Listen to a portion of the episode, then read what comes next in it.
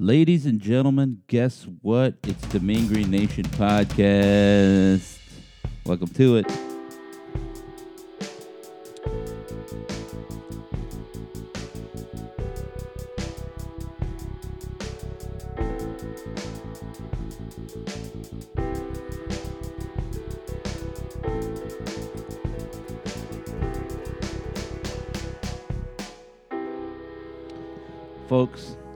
Sundays are always a little sweeter. You know, sun shines a little brighter. The bed feels a little cozier after a mean green win. The nights Um, get a little longer.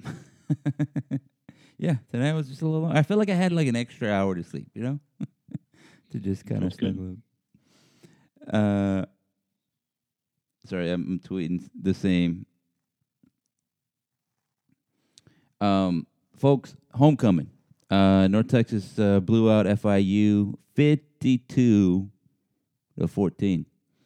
Um, you know, I, I realized I didn't realize that I predicted that on meangreennation.com, the preview that I wrote day of, I, literally like hour be, an hour before, and I mean, it, was kind of a, a busy week. If you're like, where, where you, what's going on there, buddy? Uh, where's where's the production that I expect from my hard-earned, you know, dollar or whatever? Uh, you know, I was busy. I was doing stuff. Uh, Halloween kind of threw me off. Threw the whole schedule off. Threw the kids' schedule off. Threw my schedule off. That's how it works, right? You see why like coaches get all uh, crazy about like a weird week. They're like, yeah, just everything's different. Everything's different. Now our Tuesdays are Mondays, Our Mondays are Wednesdays. You know, they get all crazy like that. Sort of happened to me. Uh, but in the prediction, I you know I said fifty to seventeen, and it was 52-17. What does that mean for me? Am I a master prognosticator? I don't know. I think I just got lucky. Uh, how are you doing on this fine Sunday morning, Mister Aldo? Good. I've got my uh, mean green coffee, my North Texas coffee. I am. Uh, it, it feels good to just wake up and be like, oh yeah, you know, North Texas taking care of business. It's all right. Yeah, it took a little sting out of the the Astros winning. I did not watch the World Series game. Um, I, I think in my sports brain, baseball has been dropping a little bit. Um, yeah, for a lot of reasons. Um, yeah, Yeah, I mean, I forgot that the World Series was this week. Yeah, I, I saw. I got I got tweet notifications. All right, so in homecoming history, North Texas overall is 50, 24, and one. Uh, I'm not going to read you all the games, but um, we've played FIU quite a number of times. Um, like we played them in 2006, we won 25-22. We've played FIU in 2010, 34-10 uh, losers. We were to FIU. They beat us on homecoming. I, re- I think I remember that game. Um, we beat them. Um, I think that was the last time we played them. Uh, we got like a few UTEPs in there, a couple, couple, couple bad losses. In 2015, Portland State came in and won 66 to seven. So I mean, when people were like, "Oh, you're not embarrassed by that loss to UNLV?" Why? No, no, I'm not because I can I, I cannot be embarrassed. But well, I'm, I'm highlighting that with- that North Texas is very good on homecoming. We've won the last one, two, three, four, five, five games since 2017. Basically, since Seth Littrell's had uh, his squad. I mean, he coached in that 2016 one, but since 2017, when you know he sort of had a full year, um, undefeated. Beat UTEP 45-10, Rice 41-17, UTEP 52-26. Um, what else? Uh, Rice again 27-17, UTEP 20 to 17. That was last year. That was kind of a weird season. Uh, you know, made it happen, and then I of wonder how that- course, this one. I wonder how that scheduling works. You know, does the school say, "Hey, let's have our homecoming um, on the week we, we know we can beat that guy"? Well, I think I mean it, it kind of corresponds like the university calendar, all kinds of other stuff, but it's always going to be around. Yeah, I mean they don't they don't pick the best opponent. I, I mean, I, to tell you the truth, I don't know. I know that there's a lot of factors, and I think some teams are like, let's get the biggest opponent in so people will come. Other people know they have a big crowd; they'll boost the attendance numbers by saying, "We'll put a team that nobody really cares about because we know people are going to come to the game." So that would be a low ticket sale day, and now it's a high ticket sale day. You know what I mean? Mm-hmm. So you know, you kind of deploy your resources accordingly. Um, yeah, because I mean, I, know, I think in November. I know we like in 2013. Like I went to this game. Uh, North Texas beat UTEP 41-7, and then the following week we played UTSA. Right, that was that was the deal in that one. All right, so North Texas bowl eligible. Uh, uh, Seth Littrell has a worse record in bowl games than he does in homecoming games. In fact, Seth Littrell has is what 0 and 5, right? Lost to Army, Troy, yeah, Utah State, Appalachian State, and Miami of Ohio in the Frisco Football Classic. Let me tell you, Frisco Football Classic, uh, great memories. That you know, uh, I think my dad played in that game, and then my granddad played in that game. It's a classic. Yeah. Oh, is that why they call it that? yeah, yeah, all the way back to Mr. Frisco himself. He founded it. He's like, "Come here, kids, play a little football." Jeff Frisco. But his name was Todd. Was Todd Frisco. you know? Todd Frisco. from 1901. Uh, all right, so good times yesterday. Right, lots of. Here's another thing that I found out. Right, 623 yards uh, total yards. Right, in that game. Um, that's the third 600 plus yard game for North Texas this season. They did it to Texas Southern, which is less impressive. It's an uh, you know uh, FCS school, but they did it to Louisiana Tech. I mean, you know, you can say, well, Louisiana Tech sucks. Um, and so does FIU. But three times 600 plus yards uh, in a game. What does that mean? Well, before that, North Texas had only done it seven times ever, right? Seven times total. Three times have been this season, so a total of 10. Um, and eight of them, I think it is, have come under Seth Littrell. Does that change your impression of him any? I mean, it, it is highly impressive. I'm I wouldn't, I'm not going to take that away from him. Um, being able to be that. Wait, tell me, what are you? What are you? What are you? The NCAA? Huh? Taking people's records away? Is that what? Do you have that No, power? the, the the accolade, the, the the commendation. I don't know what you want to call it, but He's, he's not medals you can strip off his shirt, you know. okay, I, I, I interrupted. Go ahead, please. Yeah, I mean that's pretty much it. He uh, he's been able to produce pretty productive offenses, and it's very impressive that he's been able to do it. Uh, sometimes, depending on the squads he's got, um, you know, I, I ne- if you would have asked me, I never would have thought that we would have put up that much offense. Maybe not even 500 yards in a single game uh, this season. Um, yeah, I mean, it, I thought maybe once or twice, right? Like it's like weaker opponents. A couple things, like yards are inflated nowadays, right? Like if you look at the entire list, there's nothing from, you know, uh, the '90s. Well, there's two from the '90s. One against uh, Louisiana Lafayette in 1969, and one against Cincinnati in 1968, where we had 579 yards total offense both times. Uh, the rest of that, right, the list of 500 yards games, um, is a lot of two, is a lot of 20 in front of it, right? Two zero. Um, and you know, like offense has been more prolific. North Texas also had better teams, but you know, some of that just North Texas football uh, being very conservative throughout its history. Not a lot of offense, and we we said we thought Seth Show was going to come in here and put some offense on the board, and he has. Right in his time here, I think every year that they've played, except for the 2016 season, has been the best or one of like the top five offenses in, in North Texas history. So kudos to him. It's just another indicator. Uh, while we're focusing on the details, like the overall story of North Texas football is one of a powerful offense, right? I know we can feel that it's not as productive as it could be, right? And in that way, you're very much like a coach, like, yeah, yeah, I know you score, but you know, you put you didn't put the ball on his left hip like I wanted you to put, you know, and you start getting whatever. Like, hey, we won the game. we we blew them out. 623 yards of offense. That's incredible. Uh, so incredible in that it's uh, it slots in as the one, two, three, four, the fourth all time, fifth, fifth all time, right under the Navy game in 2007, right above the SMU game in 2007. That same season. That was a weird season. That that uh, 2007 year. That was Todd Dodge years. Yeah, except this this season we're getting wins instead of you know, completely Yeah. wiped out. By the way, that SMU game that was that was against Phil Bennett. So Phil Bennett has seen the 600, the, the like sixth or you know. Oh, I, I'm messing it up because I forgot we did 671 against uh, uh, Louisiana Tech, which is third all time. So I bump all that down one step. Anyway, there's a list on MeanGreenNation.com. I wrote a recap of the game, said some of the stuff. You can check it out there. You can see the list. And you can look at it. Uh, shout out to the athletic department for publishing the. Well, it used to be the record and fact fact book is now the UNT Football Media Almanac. Whatever, rebranded. Um, so there you go. I, I just don't know these things. In case you're wondering, man, that guy just knows stuff. He just pull it out. It, there's a, there's, they publish it. Um, all right. So here's the other thing. Austin Aune has 28 touchdown passes after throwing five in this game, and uh, a very good five. I thought one of them was a little inflated, right? He does a little touch pass. I think this for all quarterbacks, by the way. It's not Austin Aune hate. A little touch pass to Jordan Smart, and then he takes it. It's basically a run play, right? There's the only thing there's like three inches between Aune doing a little toss and Smart catching it.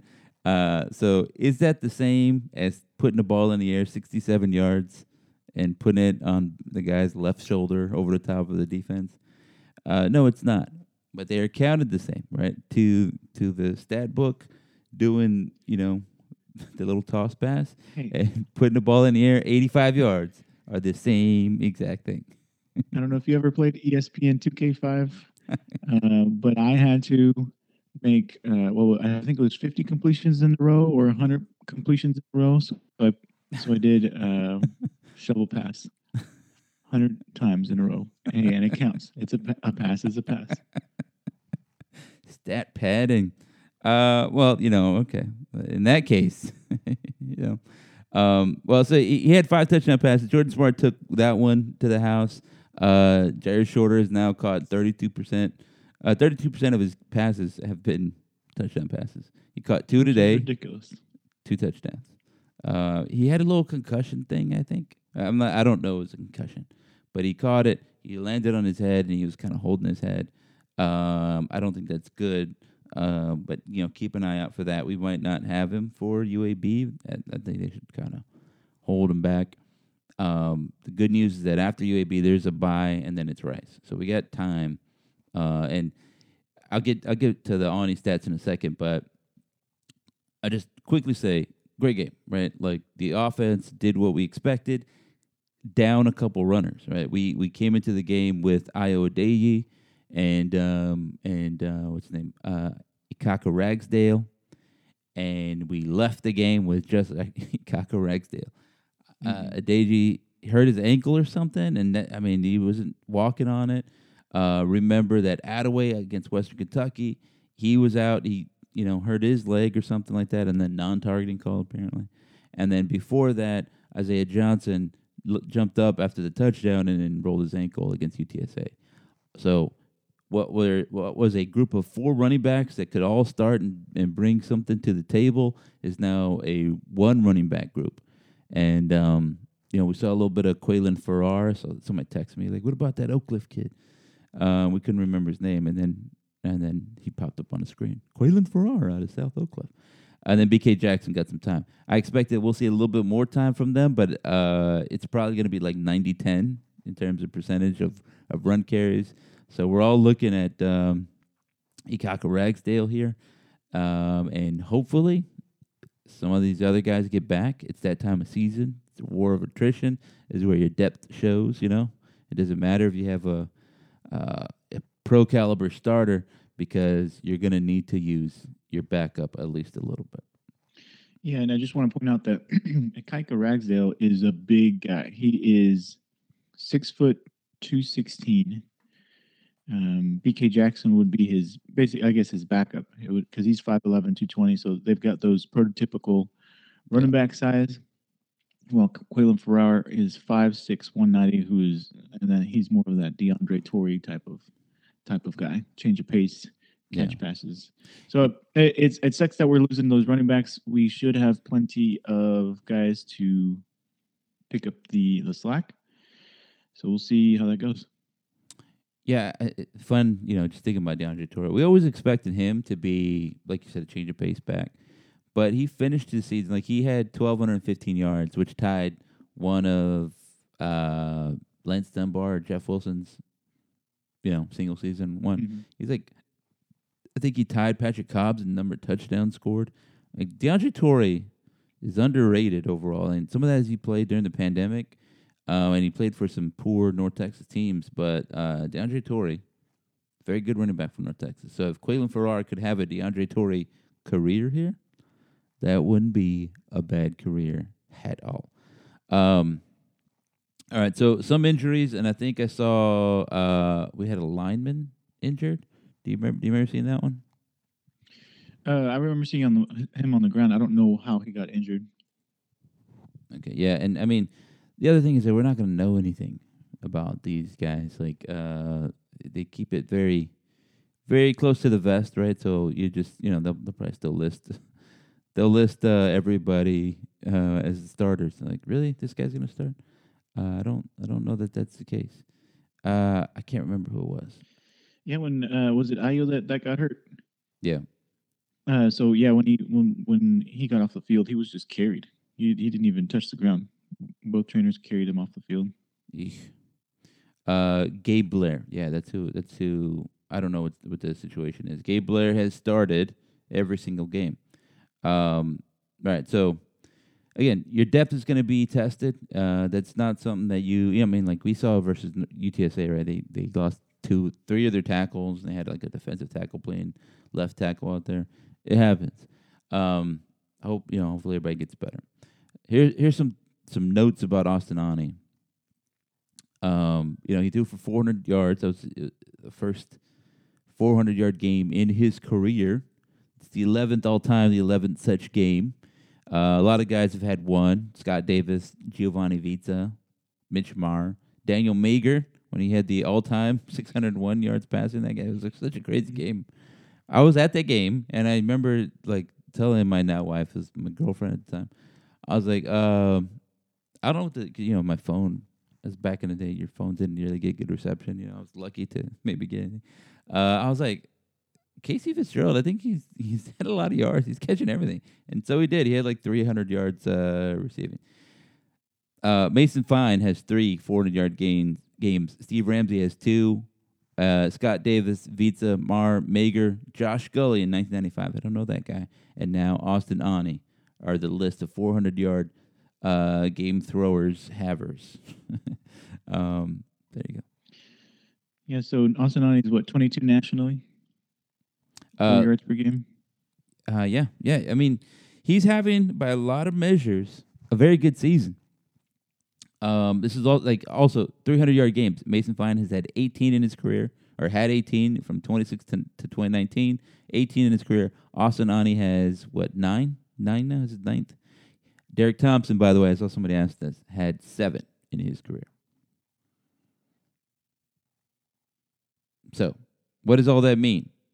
Well, it means Austin Aune's having a great season. Yeah, for every all the yeah all the criticism that we've had about him, and I think it's been warranted. You know, like in this game, he threw an awful pick six. He threw two interceptions, both of which were pretty terrible. Um, you know, but I thought the second one where he threw it right at the linebacker and he intercepted it, that was that was very bad. Yeah, I don't know what happened there. Like I was watching it, and I think it pooped out of his hands and it just, you know, dropped into the linebacker's chest. Um, the other one, I was watching it uh, unfold because, uh, you know, on the first play of the game, when uh, I guess it was Jake Roberts that broke free, like we saw it, and we are like, "Yo, he's open." He threw it out there, he caught it, uh, and then when um, was it Burns? I guess that was targeted on the interception. hmm You saw the ball go up, and I was like, "Oh, it's short, it's short, it's short," and And it sure was- enough, it got intercepted. And it's the same issue that that he's had downfield uh, is is not being quite so accurate down the sidelines. Yeah, I think uh, he. We sort of criticize him for overthrowing guys, right? He, he throws a good deep ball, and that's why they like him. But I thought that he, you know, like he, he can work on on that touch, and then I think he's sort of cor- overcorrected that way sometimes, right? And he'll throw it too short, and then you get interceptions like that. Uh, overall, I don't think that's bad. If you want to miss, you want to give your guys a chance, maybe, right? You know, uh, I don't think that's terrible. You're going to throw some interceptions. I know Seth Littrell told us before, like, yeah, you're to throw deep, you can take some more chances. You will throw some more interceptions. So they don't necessarily mind those kind, right? You throw a deep interception down there. But I think the little rollout, throw it to the guy, and he returns it for six. By the way, great hustle by Jamori Macklin, by Ikaika Ragsdale, sprinting to get that guy. Gave North Texas a chance, a chance to recover it at the one. Uh, I thought the team responded well. Austin Aune went down to his fifth touchdown pass. Right, um, five touchdown passes in the first half, which I think tied a Conference USA record. All right, so um, here's the other thing. The other thing I thought was interesting. The single season leader for uh, touchdown passes is 31. You might remember, since it was just a couple seasons ago, that that is held by Mason Fine. Right, he had 31 in 2017. Uh, he had 29 in 2019. He had 27 in 2018.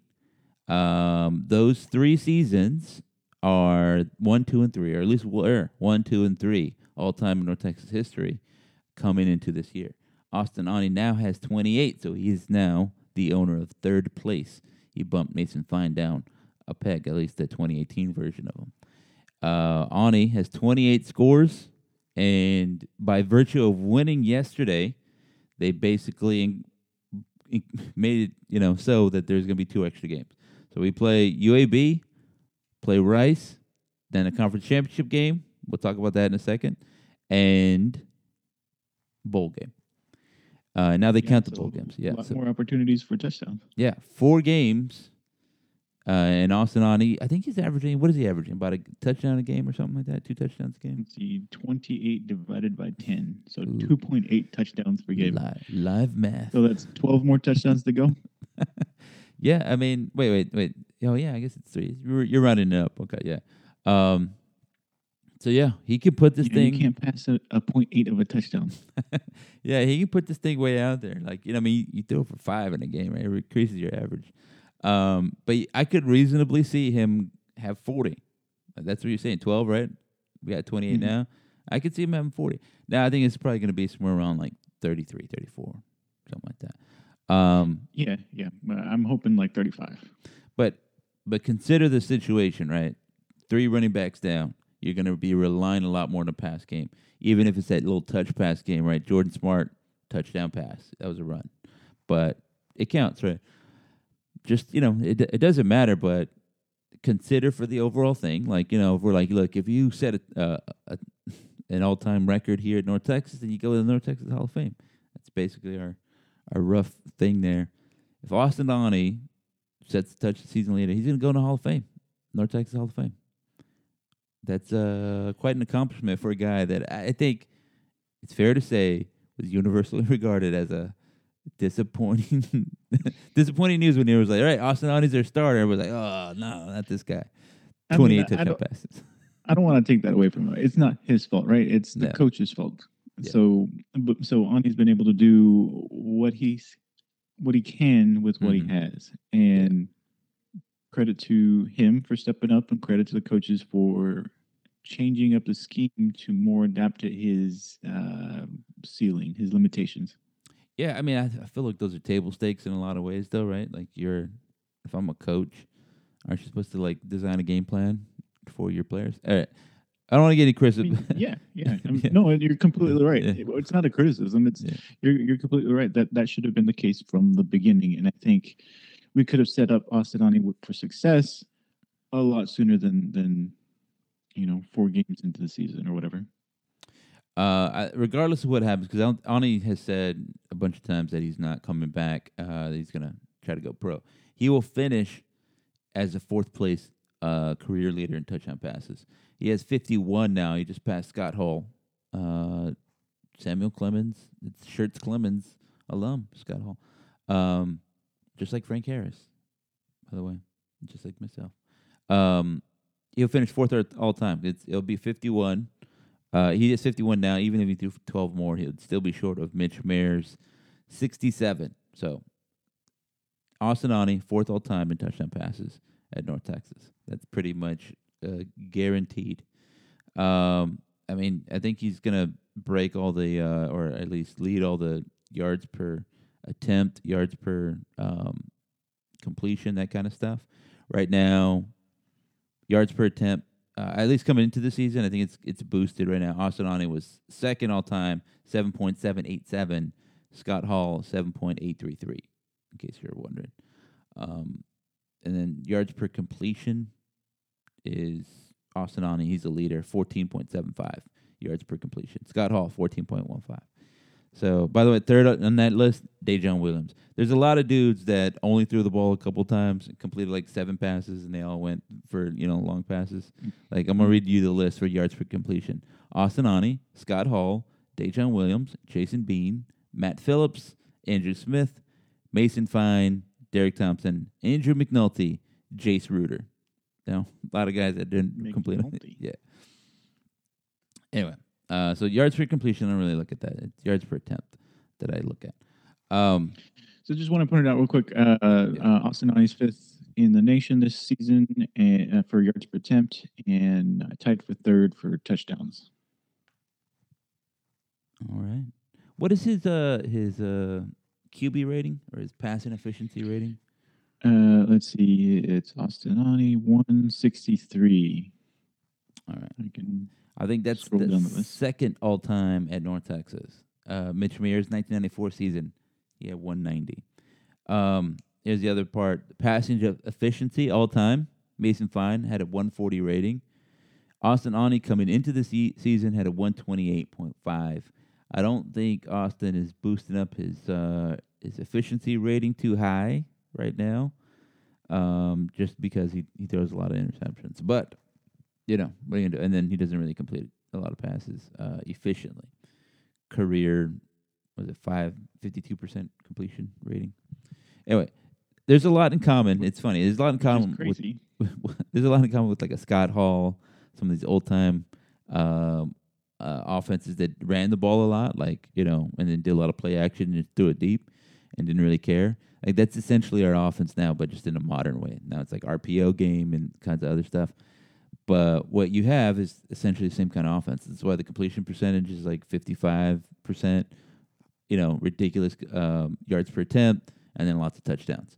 In a lot of ways, it's good, right? Like, why mess around by moving the ball up and down the field with with uh, passes? Just go for broke, throw deep, you know, throw touchdown pass. Um, Yeah, and, and I did notice that they tried a whole bunch of different things. Uh, Austin Aune was was confident in the game plan. Uh, you know, the, they ran a lot of normal things that we've seen all season long, and then they tried some stuff up deep, and which threw FIU for a loop and surprised me as well. And um, Aune was able to connect on, on a lot of those. And wait, you were throwing your headset up there in the stand check. What? that wasn't on film. So Uh, it was uh, it was fun to see that that they were going to try to to mix some things in, try to see if you can you can do those things, and he responded. But five touchdowns in, in a in a half.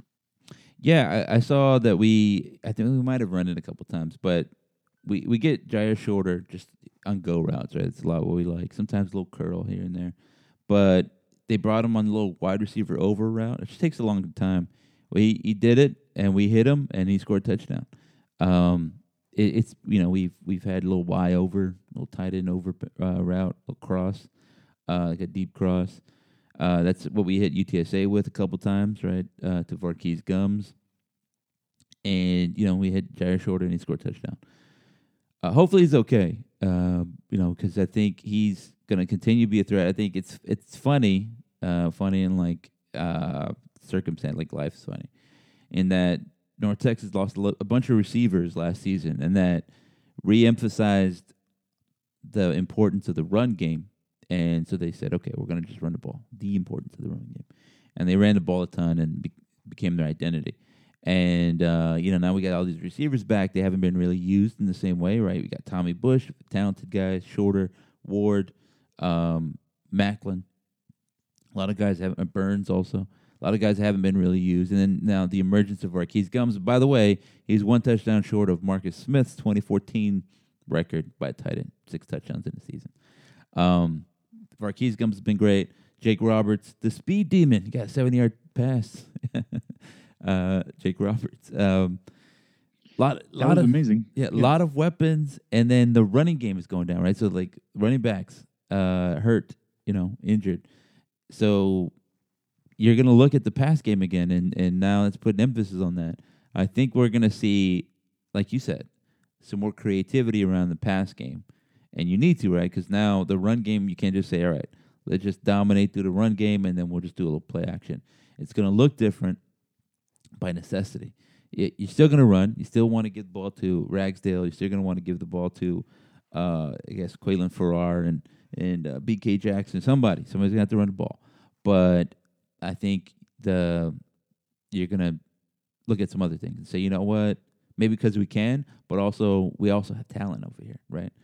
What about getting Jamori Macklin on a little t- small crossing route and let him go work? Um, that's what I expect to see in the next two games, um, and hopefully get some guys back. Uh, you know, like I said, there's UAB on the road. That's a big game, um, just because they're a, a good team. It's a good test, right? You want to play good games against quality opponents. You don't want to build bad habits, just blowing out FIU. And then you play uh, Rice at home. That should be a solid game. Rice is not that good, but they're tough.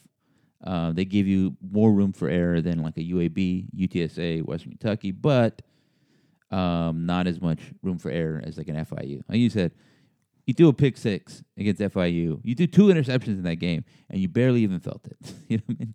It's forty-five to fourteen at half. Nobody, yeah, it's like you don't. It doesn't even matter. Um, they could have punted Yeah. the last three drives. You know what I mean?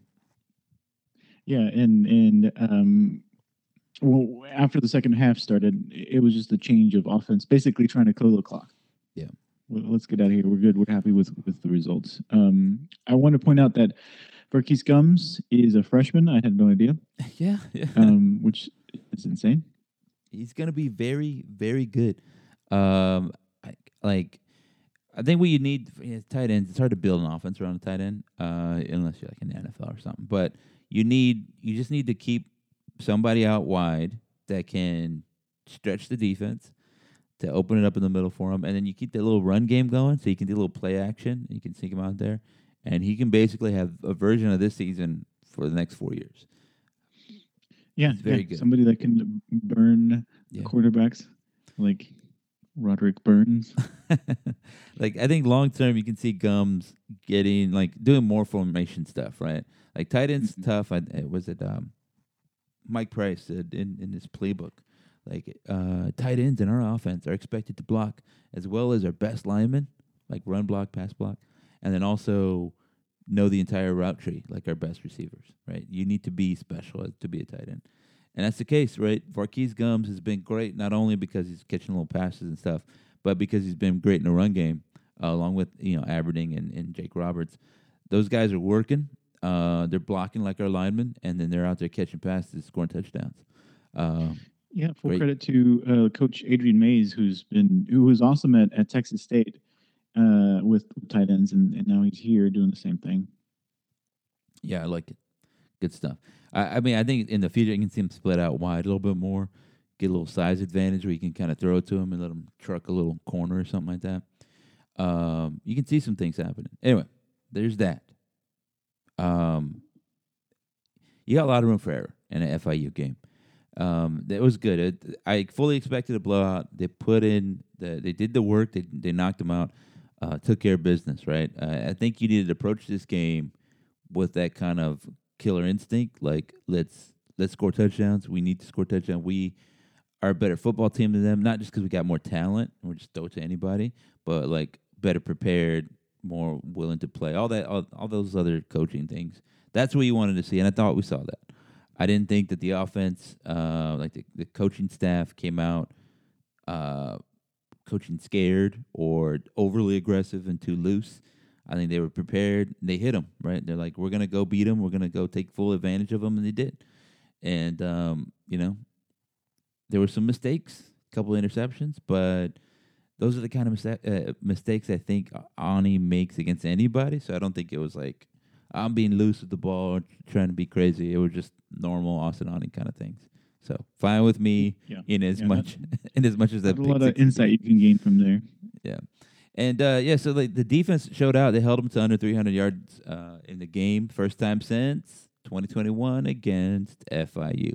So uh, if you're an FIU fan, you're like, man, I remember them Sunbelt days when we used to, you know, throw to T.Y. Hilton. He used to get 300 yards by himself. That guy. Um, I think he did. I think you know he might have had 300 plus yards, all purpose yards against us, uh, returning kicks, getting uh, receiving touchdowns. Yeah, I wouldn't be surprised. Uh, well, there you go. So uh, easy win, walk walk away win against FIU. one of the conference's worst teams. Um, the other terrible team we don't play, Charlotte, and we don't play Middle, which is another bad team. But we did play UTEP, which is like mediocre. So you know, figure that out. And wh- what felt good about this win against a bad team is that it was a complete win. You know, it when we beat what was it, Sam Houston or Texas Southern this this season? Texas Southern. Texas Southern. eh, Like I had question marks. Like, oh, that didn't feel good. That that didn't feel hundred percent like a win. Definitely. Um, but today or this this yesterday when we beat FIU, it felt like a complete win. Yeah, so against Texas Southern, I think they allowed 400 yards of offense, right? They were just kind of zipping past everybody. There were some questions about the defense. Guys stepped up. They've been so much better, right? Uh, that stretch, SMU, Texas Southern, UNLV, it was just a lot of it was a ba- bad bad defense, right? I don't know what exactly was happening Uh, because I don't think you can just get better at tackling, but it might be that everybody was more comfortable with what they needed to do, so they can play with speed, and so they're therefore they're tackling better. And it could be it could have been that they're like, I think I'm supposed to be here, and they're unsure, and so they you know they're not ready to tackle like with violence and aggression or whatever. You know, defensive coaches are crazy, so they're just kind of like you know playing off the back foot. That can contribute to it. I don't know, but I know on on film, you, you look at it, they're so much better. They attack the ball better. They move as a unit, like the, the secondary. They don't like. It's not like this guy's in the right spot. They're pointing out. No, you're supposed to be there. What are you doing? Come over here. Uh, good stuff. Uh, I mean, I think there was a question, like, what? We're not getting to the quarterback. Is you know what's going on? It's bad. From what I saw, it looked like Grayson James, uh, the FIU quarterback, was getting the ball out quickly, and I think FIU wanted to do that for a number of reasons. One, they don't really trust their team just yet. A lot of young guys, and so their offense is sort of simple in that it's like get the ball out quick. The first route, a little shoot route to the running back, uh, a little curl route, a little um, uh, Y stick, just really quick stuff. And uh, I think North Texas was content to say we'll keep it all in front of us. We're not gonna like if you if you do a, like a big blitz on that kind of stuff, and they throw it real quick, that and then the guy makes a catch and he slips a tackle, it's touchdown time. So they were like, we'll just drop eight. We'll rush three. We'll drop eight. We'll make the tackle, and they'll punt. And that's basically what happened. At least from what I saw, they did a great job making that tackle. Yeah, and it was happening so quickly that that I would because it was me and my son at the game, Yeah. and we, I would talk to him, and he'd ask me, you know, six year old questions. I, I don't know what the answer to that is, and then it it'd be it's all right, Mean Green Nation, third down. It's like already. that first score, I was talking to him, and I looked up. I was like, oh, we scored. it, it it was insane how things were happening. Yeah, it, it's like I mean, North Texas was up twenty four nothing at, at at the end of the first quarter. Um, you know, 45-14 at the end of the first half. That's the whole game's worth of points right there. You know what I mean? Like, Yeah, can't even text people that hey, uh, oh, we scored three more times in the time it took me to compose this text. So, complete win. Like, we can put that aside, right? What does all this mean? North Texas is five and one in conference. That's good for second place. Uh, UAB, uh, UTSA, I'm sorry, is first. They're five and zero. Um, they played one fewer game than we have in conference play, and uh, it, it doesn't really matter. They have the head-to-head tiebreaker, of course, right? We we lost in San Antonio, um, so we need UTSA to lose twice for North Texas to earn the conference title game hosting position, right, and win the regular season title. As it stands, uh, UTSA escaped from UAB, forty-four to thirty-eight, I think it was, uh, in double overtime. UAB was down fourteen. They scored a touchdown. They get a stop. They drove. They drove like seventy yards in thirty seconds. They hit Trea Shropshire over the top, touchdown UAB. And unlike LSU, they did not go for two. They said we'll just kick the field goal, and they did. They kicked the field goal. Um, went to overtime. They scored. Then UTSA scored. Then UTSA scored. Then UAB. Uh, the the guy Zeno took a sack on third down. It was like fourth and twenty, and incomplete. UAB loses. Um, I mean, I, think UAB said this is our championship game. There was all of twelve people in protective stadium stands. I think there will be even fewer people when North Texas goes over there. Uh, what we thought was going to be a big game, big important game, is not. Right in 2018, we went to UAB, and um, that was a very big, very huge game, and we went up 21-10, and then uh, we didn't score again in the second half, and uh, UAB won, and like ended hopes for that 2018 season. I thought it was going to be something like that in this game. It is not. Uh, UAB is pretty much done. They have four conference losses. Yeah, yeah. Our important game was Western Kentucky. Yeah. To to make sure we stayed in contention for the conference title, and then yesterday to I guess pad that that lead, and then also get bowl eligibility. Yeah, I mean, on paper, FIU was very much in it. Like I said it on the site, right? If FIU would have won out from then on, they would have been in the conference championship game, right? They would only have two losses.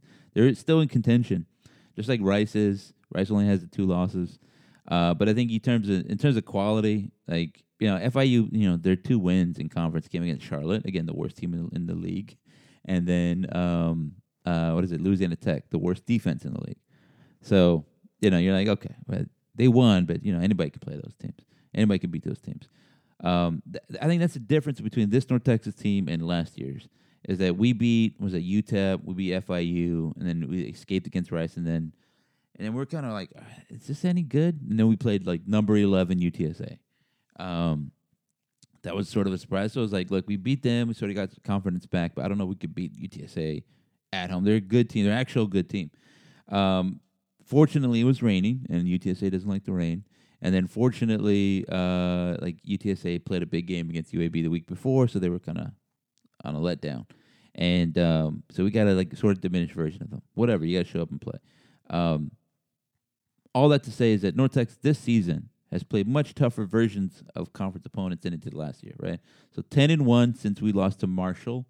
Was that late October? Uh, where I think I wrote that it is awful. It's looking bad. The wheels are falling off. I think we were down like thirty-eight something, whatever at halftime. Like it just it was very bad. Like, Aune's throwing all over the place. I think uh, Jace Ruder got back in, and he was throwing all over. But there was this very bad offense. Since that point, uh, we lost to Liberty the next week. Since that point, ten and one. Ten and one in conference play. That's very impressive. Uh, and then that first half, maybe you're like five and zero against weaker teams. Like I said, this this five and one so far this season, very impressive. Like UTEP's not so good, like you said. Uh, uh, FAU mediocre. They're a solid team. Louisiana Tech worst defense in the in the league, but UTSA played them very well. Played them very tough on the road. Almost won. Western Kentucky. Yeah, it, it took a miraculous drive for UTSA to to beat us. Yeah. Um, and then so Western Kentucky, we, we talked about it in the end of the game. Like we figured to have a chance, you got to split against the top two teams in the league. We thought that second team was going to be UAB, and Jeff Traylor called them the best team, and you know whatever. There's a lot of talent in that squad. Um, they had their backup quarterback, Zeno, right? But he went to Baylor. I mean, he's he has talent. He's not like just a you can you can tell he's pretty good, just not a whole lot of experience. Um, it, UAB got surpassed by Western Kentucky. We beat Western Kentucky at Western Kentucky. So UAB is not as good a team. They're still talented, but you drop them down a little bit. That was a great game that was played. Like UT, full credit to UTSA. They, um, I don't know, they find ways to win that way, and it's a little frustrating to watch it play. Like God, they they won again. How do they keep doing this? Um, Yeah, and and you know sometimes the football bounces the right way for UTSA or no for any team, and some seasons are worse and some seasons are better. And I think for us, uh, that conference title year with Mason Fine, um, that one was yeah. one of those seasons for us that that the ba- the ball was bouncing the right way. Yeah, I mean, what is it? Uh, we we said that if you if a ball bounces this way or that way in like three games, then what goes from a bowl eligible conference title participant becomes a you know over could have been what could have happened kind of season. Like we, I don't say got lucky, but we were fortunate against Army. Uh, fortunate against UAB that season, and uh, there's a few others I remember that were like it came down to one or two scores. I think there was like three, four, one score games in that that year. Um, all right, so but this season, UTSA, what I like about them is that they're aggressive, right? I think I appreciate teams that try to be aggressive and try to go win the game. Like we saw LSU last night against Alabama. You know, it's, overtime. Let's go for the win. We need one play and we win the game. Let's go do it. Let's not be scared, right? Like, oh, but what if we lose? But what if we win? You know, that that's the way to play. I think. Let's go win the game, especially if you're at home. And so you can see like UTSA will play to win the game, right? They'll say fourth down, we need one play, let's go do it. Against us, right? Against North Texas.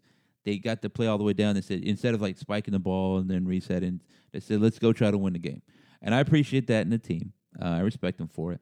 UAB was they were going for it in fourth down, but UTSA was playing aggressive too, right? They played with aggression. They went for an onside kick early. Um, they they tried to win the game.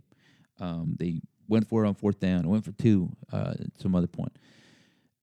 That that's how I think that for why am I talking about UTSA? Because I'm talking about North Texas. If North Texas is going to turn into a good team, a good program, I think that little mindset has to switch. Like step one is playing playing a good game, playing your game plan. Can you execute a game plan? The basics. Okay, cool. We're doing that. We're beating the teams that are bad. Okay. Um, how do we adjust to things? How do we stay creative, stay hungry, and not just say, all right, well, we have a game plan. We're not going to change it. Like that game plan worked. How do we build on that? Are we building? Are we building a game plan? Um, I think though is sorry, you were saying something. and I think I hung up on you. okay. So uh, what I was saying is that that what allows what allows UTSA to be aggressive is that they've got confidence in their size and their speed, Yeah. and their um, uh, in in all in all facets the the speed of the quarterback, the accuracy of the quarterback, the the size of the line, Yeah. the size of their receivers, and the speed of the s- receivers. Having that confidence allows them to be more aggressive. I feel, and I think we've been conservative. Uh, you know, when the when the game script has changed, uh, where we we've got a lead, whether it's three points or or fourteen points, we all of a sudden change to a different team where we're trying to eat the clock. Yeah. When when we should be just attacking and attacking and attacking.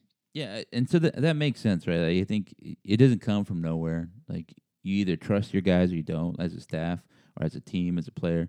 Like a quarterback, you see the guy, you're like, I know that I throw this ball. He's, or I know that he's going to be in the right spot. I know he's going to fight for the ball. I know what you whatever you know. what I mean, like you, you sort of trust your teammate, um, and then whatever the case is, right? Like you you trust your lineman to protect you. Um, like when you're doing a pass, um, you know you trust them to get the blocks they need. All that other stuff. It it does come down to trust, and it comes. So when when you win, you you, know, you build on it, right? You you're building uh, a game plan. You're building trust with your teammates, so that way when it comes time, uh, you're choosing winning over not losing. You know what I'm saying? Like let's go win Mhm. the game, and I think that's the next step for North Texas. Uh, Ten and one in conference again. Conference USA is not not amazing. It's not like it's not the SEC out here. It's fine, but, you- but you can it's still, still a, a good feat. yeah. If Conference. USA sucks, I'd rather be the best team in Conference USA than the worst team in Conference USA. Right? Imagine being the worst team in a second conference like FIU. You know, Charlotte. That's why they fired what's name. They're like, look, dude, it's Conference USA. You're out of here, Will Healy. We like you. You're young, but you ain't winning. So, um, which is a shame. He, he was. He, I liked him. He he brought some energy. At that point, he was what the youngest yeah, coach in the nation. Yeah, yeah. I I think one thing I've noticed about uh, your ability, like if you like them, you get along with them, you Aldo, then they're probably gonna get fired for being Mike Yeah, Mike Sanford. Western Kentucky. yeah, Yeah, yeah, Mike Sanford, Western Kentucky, uh, Will Healy, Charlotte. I don't like Butch Davis though. You- Every you- time you try to talk to him, he's like, "In my days with the Cowboys," I'm like, "Oh, "We're not talking about the Cowboys. Why are Right. you just, you know, shoehorning Cowboys into this conversation? We're talking about the the cheese board." he he was a great conversationalist. Though. I mean, I like hearing him talk. Uh, I, I so I was watching Wolfman with my kids, like the 1941 version.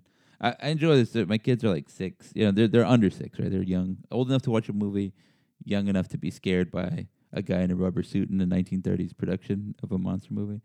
Uh, but you know, I was thinking about you. He's still scary, scary today. so we're watching the wolf man and my kids are freaking out but you know they show the sign of the wolf right you can see that in his next victim um that's what it is for you right you see if you like them you see the sign oh they're gonna get fired that the black mark. who- yeah well, apparently it's a pentagram in the old one um Okay. Yeah. Okay. I was thinking of uh, uh, Pirates of the Ca- Caribbean. Yeah. So w- what we get out of all this is that uh, Aldo has a clairvoyance, um, and I, I think North Texas is improving. Right, we're still improving. Uh, they're they're still getting to the spot where they can be a good team. I don't know that they're the best team in this league. Uh, like, well, I mean, not the best, but they are one of the best teams in the league right now. Like, just on paper, performance, all that. They play the best, right? Of all the 11 teams, and I've watched a lot of Conference USA football, unfortunately, I think UTSA, U- University of North Texas, Western Kentucky are the top three teams. And then UAB is right there. When UAB is playing at home, they're better. When they're on the road, they're terrible. They're at home in this next game coming up. But I think the motivation is sort of falling off. They lost that FAU last drive of the game. Um, they pulled out all the stops against UTSA at home in a big game, and then they they left empty handed. And so now they're going to get North Texas. I don't know. I don't know it. It, it could be that they're going to get they're going to be as ready to play as they could be. But you never know, right? You know, like they got an interim coach. It just it just kind of creates uncertainty, and um, you know, there you go. That you have a situation where they had motivation to play against UTSA. Uh, I thought, you know, they they were down, had to come back, just all this other stuff where you're like, I don't know that that they did a great job. Now, yeah. U- so U- UTSA has a lot more answers than I think we do, and we're we're a little unhealthy right now. So mhm. the the only thing I can see that UAB might have motivation for is to get bowl eligible, but Yeah. they're sitting at four and five. Yeah. They're not at, at, at the five wins yet, which would give them more motivation. And they're two and four in conference. Uh, yeah, and like you said, I think I think the air is being let out of their balloon. Um, so we'll, we'll see how they respond next week. yeah, so uh, that sets up next week. Like um um, we normally maybe if it was a bigger game, like stop and do a preview of it and just really talk about it. Uh, but I don't think it's worthy of it anymore. If North Texas were to lose that game somehow, some way, uh, which is possible, you know, I think you lose that game, North Texas will be sitting at two losses in conference. However, um, we have the head-to-head against Western Kentucky, also with two losses. Uh, we play Rice, which has two losses right now. Uh, you know, the next week, so you just got to beat them to get in. And I think it's like FAU somewhere. Um, I forget the last standings, but basically it looks fine, right? You're you're not eliminated with the loss to UAB. Now, you take care of business, you don't got to worry about anything. You know, it's fine. Um, if you win out, you're in. That's that's what you want from North Texas. Meanwhile, you need UTSA to lose two games uh, against Louisiana Tech. Again, the worst defense in the in the conference. Totally UTEP, possible. UTEP, the picture of mediocrity, uh, and uh, who else? They have Rice. I think that's what it is. So, not really looking super likely that they will drop two. Uh, it was it was the idea was like they lose to UAB, a team that can beat them, and then they drop one to one of the other ones, and you're mostly looking at Rice as being that team. As it is, it would take a tremendous uh, fall for them to lose two. So I think you can maybe book your tickets um, to San Antonio, your hotel accommodations for December second. It's a Friday, by the way, uh, for the conference championship game, and uh, feel reasonably confident that it's you know it's going to happen. Yeah, yeah, and you know, it's it's and all, all this talk about wanting UTSA to lose is not to not play them, but for us to host the title game. Yeah, yeah, yeah, exactly. Like UTSA would need to lose three games for them to be out. That would be ridiculous, and we'd play like Western Kentucky again, uh, which would be pretty tough. So, uh, all right, here, here's the sets up the rest of the, the season, right? Like we only played two more games. We being North Texas. Uh, I'm falling into that trap. I was making fun of a broadcaster for saying we all the time, and now I'm saying we. But I'm an alum, you know. I went, I went there. I'm, it's, it's a we. Uh, so North Texas has two games, UAB and then Rice. In between is a bye, and that is amazing for us right now. Great job, schedule maker, Wren Baker. Uh, schedule maker, Wren Baker. Uh, because that bye comes at a perfect time. It sets them up. Like you need that rest, especially now all the running backs are injured. Just get everybody healthy for those last two games. Play Rice at home, conference championship game. It's a quick turnaround. By the way, it's a Friday. Yeah, for the following week, right? Yeah. So he, he baked in he baked in the bye at the right time. Wren Baker baked in the bye. Schedule maker. Um, what else is there? Uh, UTSA, they're going to play three games. And, I mean, they only had the one bye, right? Uh, they had, um, or they have on their schedule, I think it's Tech next week, um, and then UTEP, and then and then they play Rice. Uh, I think that's how that goes. I think Well, they have a bye before. Did they have a bye before the schedule? I can't remember. I might have to look up their schedule right now. We, we've got two byes, I believe, because we started on week zero, and I think that gave us two byes. That makes sense. Uh, okay, I, I had it wrong. So they it's Tech for UTSA, then it's Rice, and then it's UTEP. They play UTEP the final game of the season. We play Rice the final game of the season, uh, right after Thanksgiving. All right, so I mean, good times. I'm looking forward to the rest of this. We have it's pretty much, uh, I would say, is that you you you basically have to become a gambler. Like even if you're not putting money on it, you're maybe putting money down on a hotel maybe a flight or something, right, to get the conference championship game. You're like, do I think that we're gonna host this game? If so, I will book this hotel. If not, I'm gonna book a hotel here, and then you're playing that game. You know, the cancellations and everything. Uh, as it is, it's probably going to be in San Antonio. I think it's all but you know certain that UTSA will host it. Um, and North Texas, I say, has about like an eighty-five percent chance of being the the opponent in that game. I mean, again, we can l- drop two in a row. It's very possible. We're not that good. We can lose two games and then you know, but make it real scary.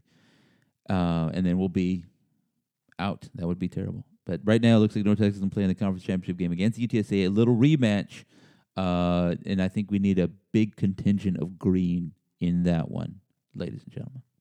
Yeah, have to, have to.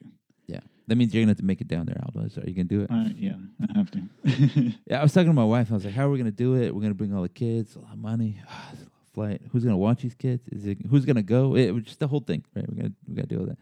Uh, it is like placing a bet. So um, that that's it. That sets up the rest of the season. Also, there's a bowl game. I can tell you, and uh, if you remember the athletic staff getting ready to sell me tickets or call me up, I'm like, "Don't you want to go?" to beautiful Myrtle Beach? Uh, no, the answer is no. I'm not going to go anywhere for a bowl game. I am going to be doing my best to get to San Antonio for a conference championship game, uh, and and do that that one. Um, you know, I think in my time covering Conference USA, like Mean Green Nation and CUSA Report, I don't think I've seen in person uh, a North Texas Conference championship game. You know, I know like the yeah, I haven't either. like the basketball team obviously played in one, but that was during the pandemic. Nobody was anywhere. I, I didn't go to that one. Uh, I went to you know cover the tournament last last season, um, and you know North Texas was eliminated by Louisiana Tech. Uh, and I don't know. I think this will be it. Like I, I covered Western Kentucky uh, at you know San Antonio that championship game. I've been to Murfreesboro.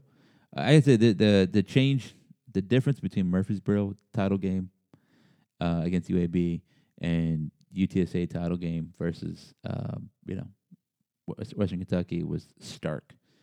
Um, I think Texas teams do a much better job of caring about football than anybody else. It is what it is. I mean, it's important, right? you schedule your life around football.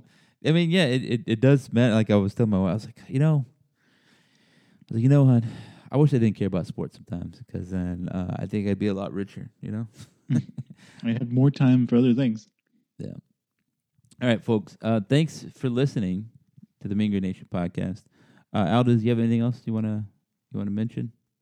No, I mean it was fun uh, going out there. The atmosphere was great at homecoming. Yeah. The uh, I took a, a picture of the stadium and the students filled it up. The the alumni f- filled it up. The tail w- was had had a lot of folks in there. There's a lot of energy. Uh, me and my son, I had uh, two burgers. My son had a pretzel, popcorn, M and M's. Um, it was a lot of food, and we felt like crap when we got home, but it was worth it. Uh, that's good. I, I was, you know, what's funny is that you and I we played video games right online last night, and then we woke up early, and it felt like a kid. I felt like a kid, like the way I, used to, you know, then in the summer I'd stay up all night playing with my brothers, my cousins, or neighbors, and then wake up as soon as I could, and then play video games again. And then my mom would be like, "Did y'all eat breakfast? What are y'all doing?" I'm like, "Oh, yeah, oh, uh, we'll I'm not hungry. yeah. Uh, so it, it was kind of like that this weekend. Uh, it's good. Uh, you know, be, like being like uh, um, uh, a douchebag analyst a little uh, for a second. That if you're gonna win, right? You want to win in the season opener. You want to win, um, like against whoever you're playing on homecoming.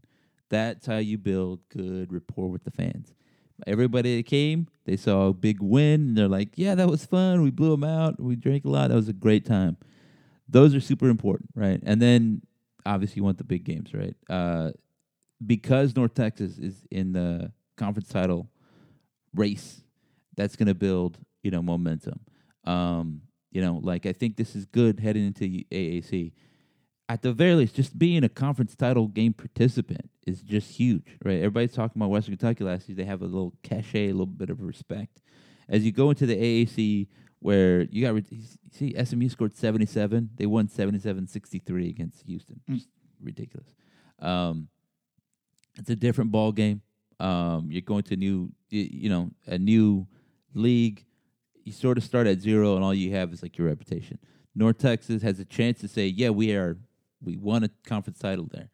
Um, but at the very least, they can say, "Well, we went to two conference title games, right? A division win and went to two conference title games, which I don't think is overly impressive, uh, but I think it's better than the the converse, which is just the one appearance that we got blown out in. Um, so Yeah, yeah. You don't want to walk into this new, more productive league and say, "Well, I- I guess we'll see what we can do, guys." But uh, it's not looking great. You know, we saw how we did in a poor conference, yeah, and you know, just just hang in there. I- it's not going to be like that. It's going to be, um, you know, we 2022 was highly productive, and we're rolling into AAC looking to make some noise. So that's what I'm hoping for. yeah. So uh, that's the thing is that like the top of Conference USA, like t- like two or three, maybe three or four teams on, on a good year. Like 2018, North Texas, Louisiana Tech, UAB, were all very good teams, right? Um, this season, it's you know, like I said, it's UTSA, Western, and then North Texas are the three best teams. Uh, com- top of conference, it's always been able to compete about I'd say about mid tier AAC. This season, less so. Like Memphis is pretty bad, and we we didn't do that great against them. Uh, SMU sort of mid tier, and you know obviously we got blown out against them. Um, you know, like, it, it, but on average, it's about how it works. Um, this is a down year for Conference USA. Uh, you know, it is. You know, I said it's still relatively impressive that North Texas is doing this, but I think you want to you want to ride that, ride the momentum, get into AAC with some feel good. I think that'll help everything, everything that you need. Like if you're going to keep Seth Littrell around, which I don't think is unreasonable at this point in time, considering that he's answered a lot of questions that we asked of him. Hey, can you win a big game? Yes, I can. Hey, can you um, you know dominate your conference? Ten and one, in you know two over two seasons. Can you compete for titles every so often? Yes, right.